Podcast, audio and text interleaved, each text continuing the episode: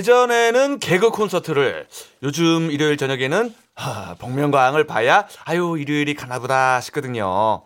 근데 일요일 저녁이 되기 전 일요일 점심 때는 싱글벙글 쇼의 이 코너를 들어야 아 그래 일요일 낮에는 이 맛이지 요 느낌이 팍 옵니다. 듣지 않으면 허전하고 왠지 찜찜하다. 그것이 바로 주말의 명곡이에요. 청취자 사연 하나 먼저 보고 신혜림 작가님 만납니다. 3944님. 중1 아들이 영어학원이 좀 멀어서 셔틀버스를 타고 다녀야 하는데요.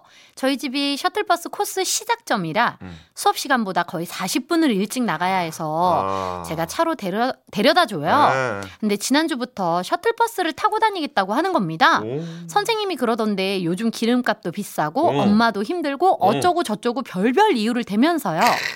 아, 얘가 철이 들었나 싶어 대견하게 생각했는데 네. 그저께 음. 그찐 이유를 알았네요. 뭐지? 좋아하는 같은 반 친구가 그 영어학원을 다니기 시작했대요. 하. 셔틀도 타고요. 그럼 그렇지. 철은 무슨.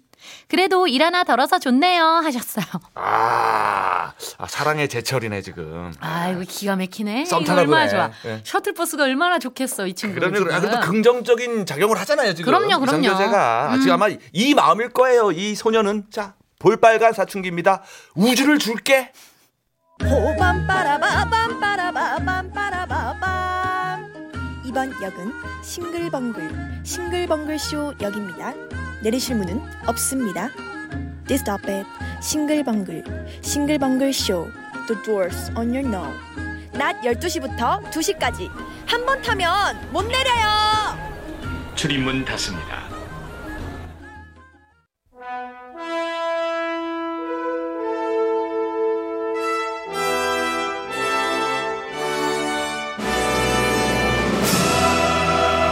주말엔 명화만 있었던 것이 아니다. 명화 말고 명곡 시간이 흘러도 빛나는 노래가 있다. 일요일 오후에 떠나는 노래나들이 주말에 명곡.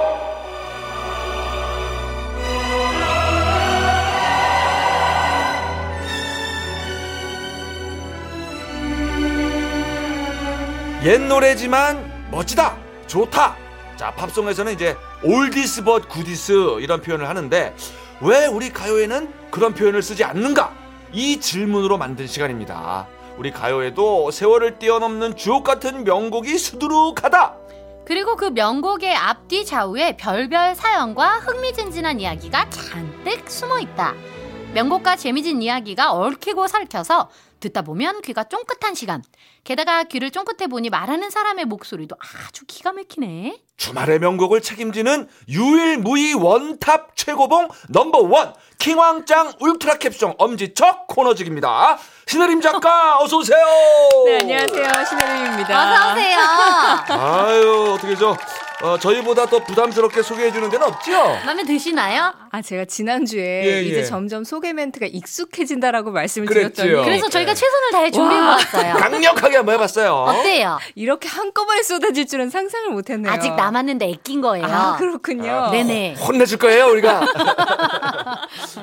자, 화끈거리는 얼굴을 가라앉히면서 노래 이야기로 얼른 들어가 볼게요. 네, 요즘에 여름과 겨울이 너무 길어져가지고 봄, 가을이 사라지고 있다 뭐 이런 얘기 많잖아요. 맞아요. 네, 네. 그래도 네. 10월은 아주 확실하고 완연한 가을입니다. 네. 자, 또 계절이 바뀌면 그 계절에 어울리는 음악을 또 들어줘야 되잖아요. 그렇죠. 네, 그래서 주말의 명곡이 생긴 이후에 오로지 가을만을 기다려온 네. 가을에 들어야 할 노래들 오늘 만나보려고 합니다. 아, 좋아요. 그렇습니다. 가을 노래, 이 봄 노래, 여름 노래, 겨울 노래도 나쁘지 않지만 왠지 가을에는 이 가을을 채워주는 노래를 들어야만 할 것 같은 그런 생각이 듭니다. 맞아요. 예. 오늘 몸을 많이 쓰시네요. 아 가을 타거든 내가 가을 남자 아니에요. 아우 간지러. 자 오늘 첫 곡 뭡니까?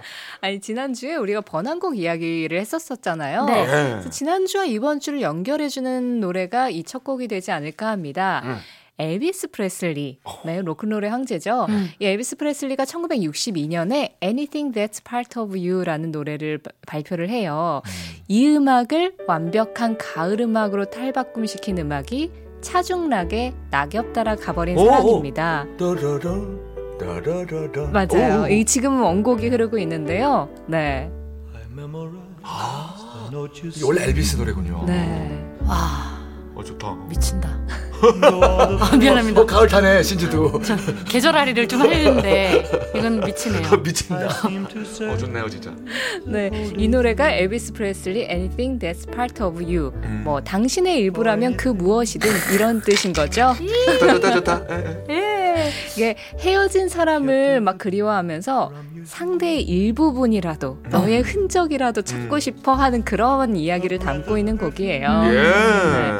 이게 원곡에는 가을이 등장하진 않는데 이 노래를 이제 차중락 씨가 번안을 하면서 완벽하게 이제 계절감을 거기에 실은 거죠. 아하. 그래서 이 차중락 씨의 노래 첫 가사가 찬바람이 싸늘하게 얼굴을 스치면 예. 따스하던 너의 두 뺨이 몹시도 그리웠구나 네. 이렇게 시작을 하거든요. 예. 이 차중락 씨가 실제 이별을 겪고 나서 부른 노래로 알려져 있습니다. 음. 그래서 더 인기를 끌기도 했고 덕분에 이 차중락 씨의 별명이 한국의 엘비스 프레슬리가 됐었었죠. 원곡이 왜 이렇게 빨리 빠진 느낌이죠?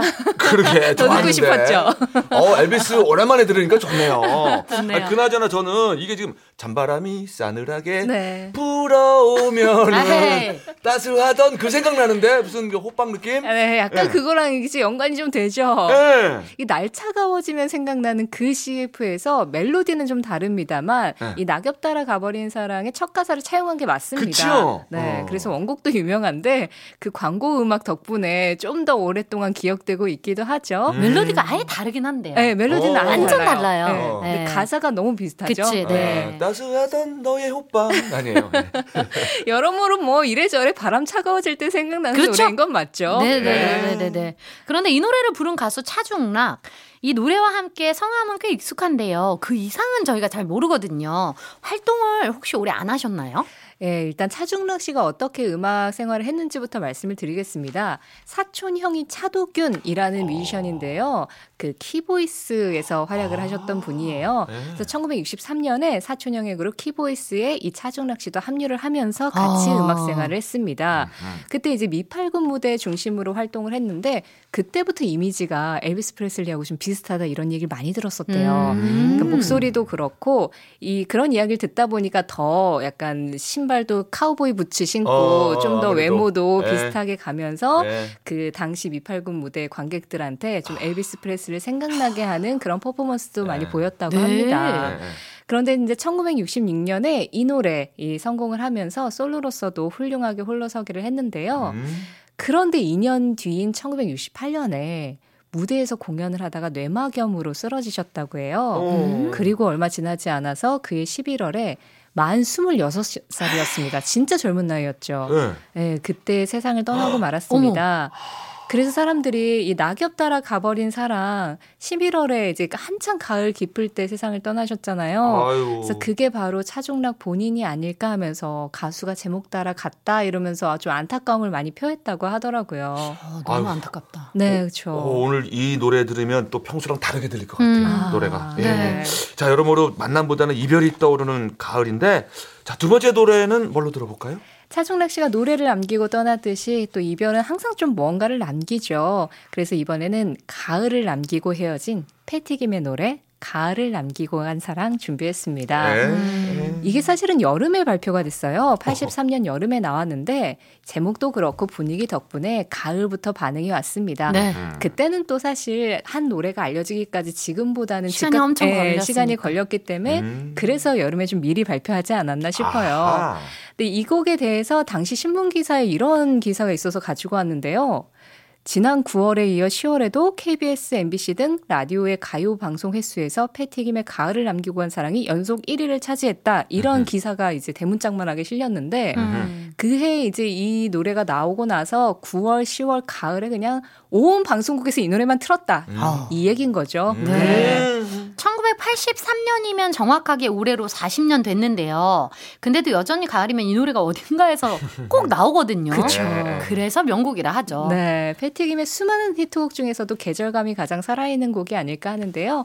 이 노래는 작곡가 박춘석 씨가 작사 작곡했습니다. 음. 그 패티김 씨에게는 일종의 뭐 음악적 파트너라고 할 수 있는 사람이 일생에 두 명 있었다라고 이야기를 하는데요. 네. 한 분이 이제 부부 사이기도 했었던 기로균이라는 음. 작곡가 예. 그리고 한 분이 박준석 씨인데 기록윤 씨하고는 이별, 서울의 창가, 그대 없이는 못 살아 이런 히트곡을 냈고요. 네. 또 박준석 씨하고는 초우, 못 음. 잊어, 가시나무새 이런 노래들 냈습니다. 음. 근데 이런 히트곡들 중에서도 이 가을을 남기고 한 사랑은 작곡가도 굉장히 많이 애정을 했었던 음악인가 봐요. 음흠. 그래서 이 앨범을 들어보면 첫 트랙이 이제 패티 김 씨가 부른 가을을 남기고 간 사랑이고 두 번째 트랙에 바로 경음악이 이어져요. 어허. 연주 버전을 같이 붙여서 어허. 그 음악의 여운을 앨범에서 더 이어나가게 이렇게 만들었더라고요. 오. 예, 그만큼 작곡가도 좀 애정을 가진 음악이었고 패티 김 씨도 한 인터뷰에서 박준석 씨가 준 노래 중에 가장 애착이 가는 노래가 뭐냐 했더니 음. 사랑은 생명의 꽃과 가을을 남기고 한 사랑 이 두 곡을 꼽았다고 합니다. 네. 그리고 84년도에는 또 이 노래의 히트에 힘입어서 가을을 남기고 한 사랑이라는 영화도 만들어졌었어요. 음흠. 그래서 영화 음악은 박준석 씨가 맡았고 주제가는 당연히 이 노래가 됐는데 우리가 이 코너를 하면서도 자주 얘기했지만 예전에는 노래가 뜨면 그걸 바탕으로 소재로, 해서 어. 예, 스토리를 만들어서 네네. 영화를 많이 만들었다고 했잖아요. 예. 그 시절의 공식을 그대로 따랐던 가을 아, 노래입니다. 그 공식 영화를 남기고 간 노래. 네. 자, 가을의 명곡 바로 들어보겠습니다. 자, 차중락의 낙엽 따라 가버린 사랑, 패티김 가을을 남기고 간 사랑. 조세혁 씨, 왜 싱글벙글 쇼에 안 왔어요? 네? 제가요? 아니 안 부르는데 어떻게 가요? 이윤석 신재 싱글 펑크쇼 나도 좀 불러주세요 일요일에 노래나들이 주말의 명곡. 아, 가을이 되면은 꼭 들어야 하는 주옥 같은 명곡들. 자, 신하림 작가님과 함께하고 있어요. 아, 세 번째 가을 노래 만나야죠. 네. 예전에 한 설문조사 기관에서 가을이면 생각나는 노래를 조사한 결과가 있더라고요. 네. 그걸 좀 봤더니 이제 앞서 소개한 두 곡도 순위권에 있었고 음. 10월 말에 꼭 나오죠. 이용 씨의 잊혀진 계절. 어, 그렇죠. 네. 예. 그리고 또 그 가을이라 가을바람 솔솔 가을이라 가- 우리 어렸을 때는 꼭 불렀어요, 이 노래. 오니. 네, 이 교과서에도 있, 는 현재명의 가을도 리스트에 들어가 있더라고요. 네. 근데 이 리스트에 있었던 노래 중에 한 곡이 네. 가을 초입에 정말 같이 흥얼거리게 되는 이문세의 가을이 오면입니다. 아, 좋아합니다. 아, 좋아해요. 저는 거기 저, 그 뒤에 약간 애드립 있는 부분 있잖아요. 띠리디 빠야, 다바, 후루드 빠야. 아, 거기가 그렇게 좋아요. 자, 빠이오는 뒤에 하시고 앞에 두 곡 낙엽 따라 가버린 사랑하고 가을을 남기고 간 사랑은 이별, 고독 이런 분위기였는데 가을이 오면은 조금 더 약간 그치 싱그러운 느낌. 아, 분위기가 맞아요. 조금 다르죠. 맞아요. 조금. 밝아도. 네. 이 노래는 그러니까 대부분의 가을 노래들이 좀 낙엽하고 이별, 고독 이런 거랑 연관이 많이 되는데 네. 이 노래만큼은 약간 파란 가을 하늘이 떠오르는 음. 네, 그런 느낌이죠. 진짜 청명하지. 약간. 네, 네. 맞아요. 음. 원곡은 87년도에 발표가 됐는데 최근에 서영은 씨가 리메이크한 버전이 라디오에서 또 많이 나오기 때문에 오. 더 그런 싱그러운 느낌이 있는 것 같기도 합니다. 예. 아, 이 음악 이문세의 음악적 동반자였던 작곡가 음. 이영훈 씨가 작사 작곡한 노래이기도 해요. 예, 아, 대단한 작곡가였고, 이영훈님. 자, 이문세 씨가 뭐 워낙에 빅스타였고, 또 히트곡 제조기였지만, 특히 이 노래 나왔을 때 완전, 완전 그 최고 전성기 아니었습니까? 네, 이 노래가 들어있었던 이문세 4집은요, 지금에 와서는 대중가요의 부흥에 기여한 명반, 이렇게 평가를 받고 있는데요. 사실 6, 70년대에는 번안곡도 많았고, 이 라디오에서도 사실 팝 프로그램들이 진짜 많았어요. 네. 그러니까 가요보다는 팝송을 사람들이 좀 더 많이 듣고 어, 어. 좋아했었던 시절이 있었는데, 예. 그런데 이 87년도에 이문세의 4집하고 유재하의 1집 사랑하기 때문에가 나옵니다. 그러면서 이 두 앨범이 본격적인 한국 발라드의 포문을 열었다.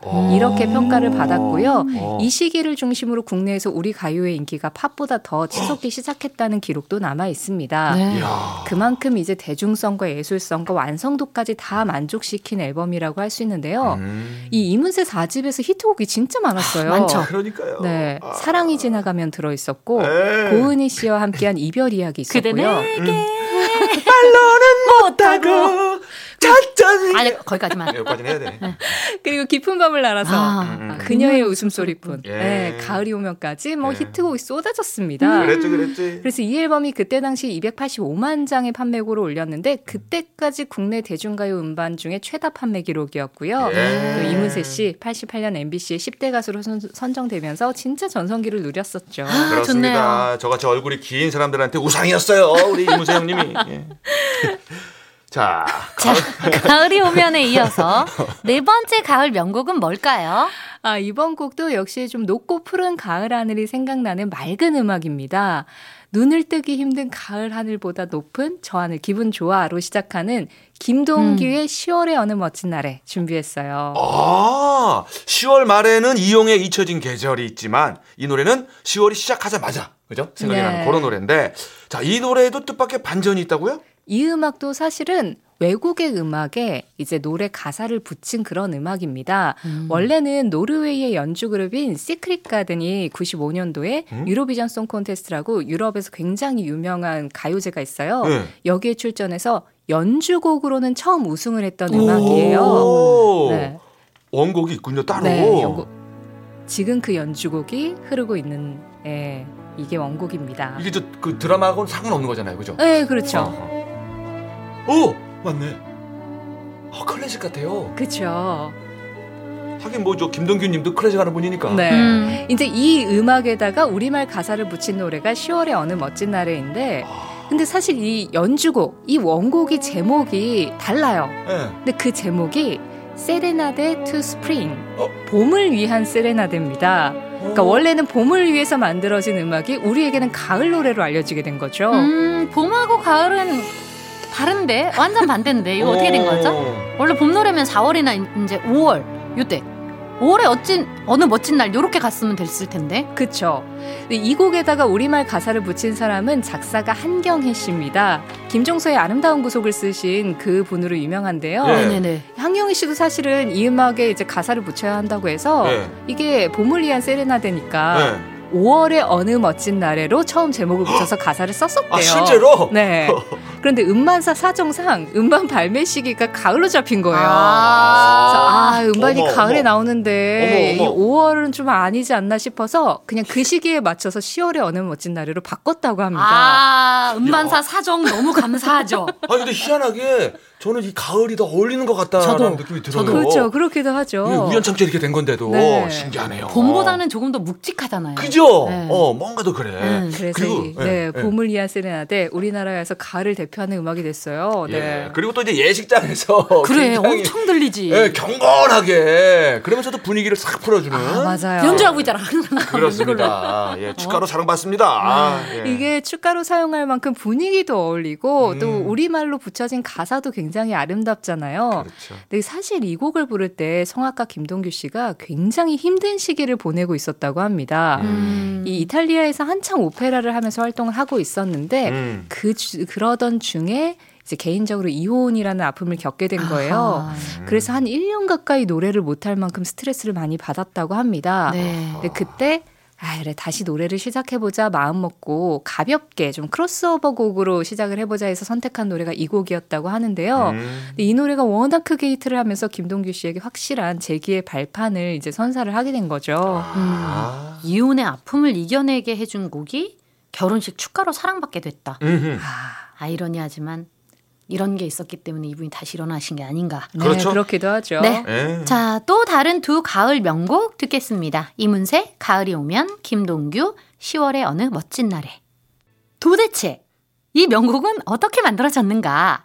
사연도 노래도 기가 막힌 최고의 노래들을 쏙쏙 고르고 모아서 듣습니다. 주말의 명곡 신혜린 작가님과 함께하고 있고요. 그렇습니다. 뭐 항상 좋았지만 오늘 유난히 좋네요. 아, 좋네요. 노래들이. 예. 자, 가을에 들어야 할 가을 노래 마지막 가을 명곡 만나볼까요? 네, 이 노래도 진짜 가을에 들으면 한편의 시처럼 마음에 남는 그런 곡입니다. 1994년 윤도현의 솔로 데뷔 앨범에 들어있었던 가을 우체국 앞에서 준비했어요. 예. 이 노래도 사실 원곡이 따로 있어요. 원래 노래 동인이라고 불리던 그룹 종이연이 92년도에 먼저 발표했던 곡인데 우리한테는 윤도현 씨 버전으로 더 잘 알려져 있죠. 예. 근데 이 종이연의 윤도현 씨도 같이 멤버로 있었습니다. 뭐. 그때 당시에 이제 종이연에서 키보드를 담당하고 있었다고 하고 요. 와. 여기에서 기타, 하모니카, 보컬 등을 담당한 사람이 작곡가이자 가수 김현성 씨였어요. 음. 우리에게는 김광석의 이등병의 편지 작사 작곡가로 알려져 있는 그분입니다. 네.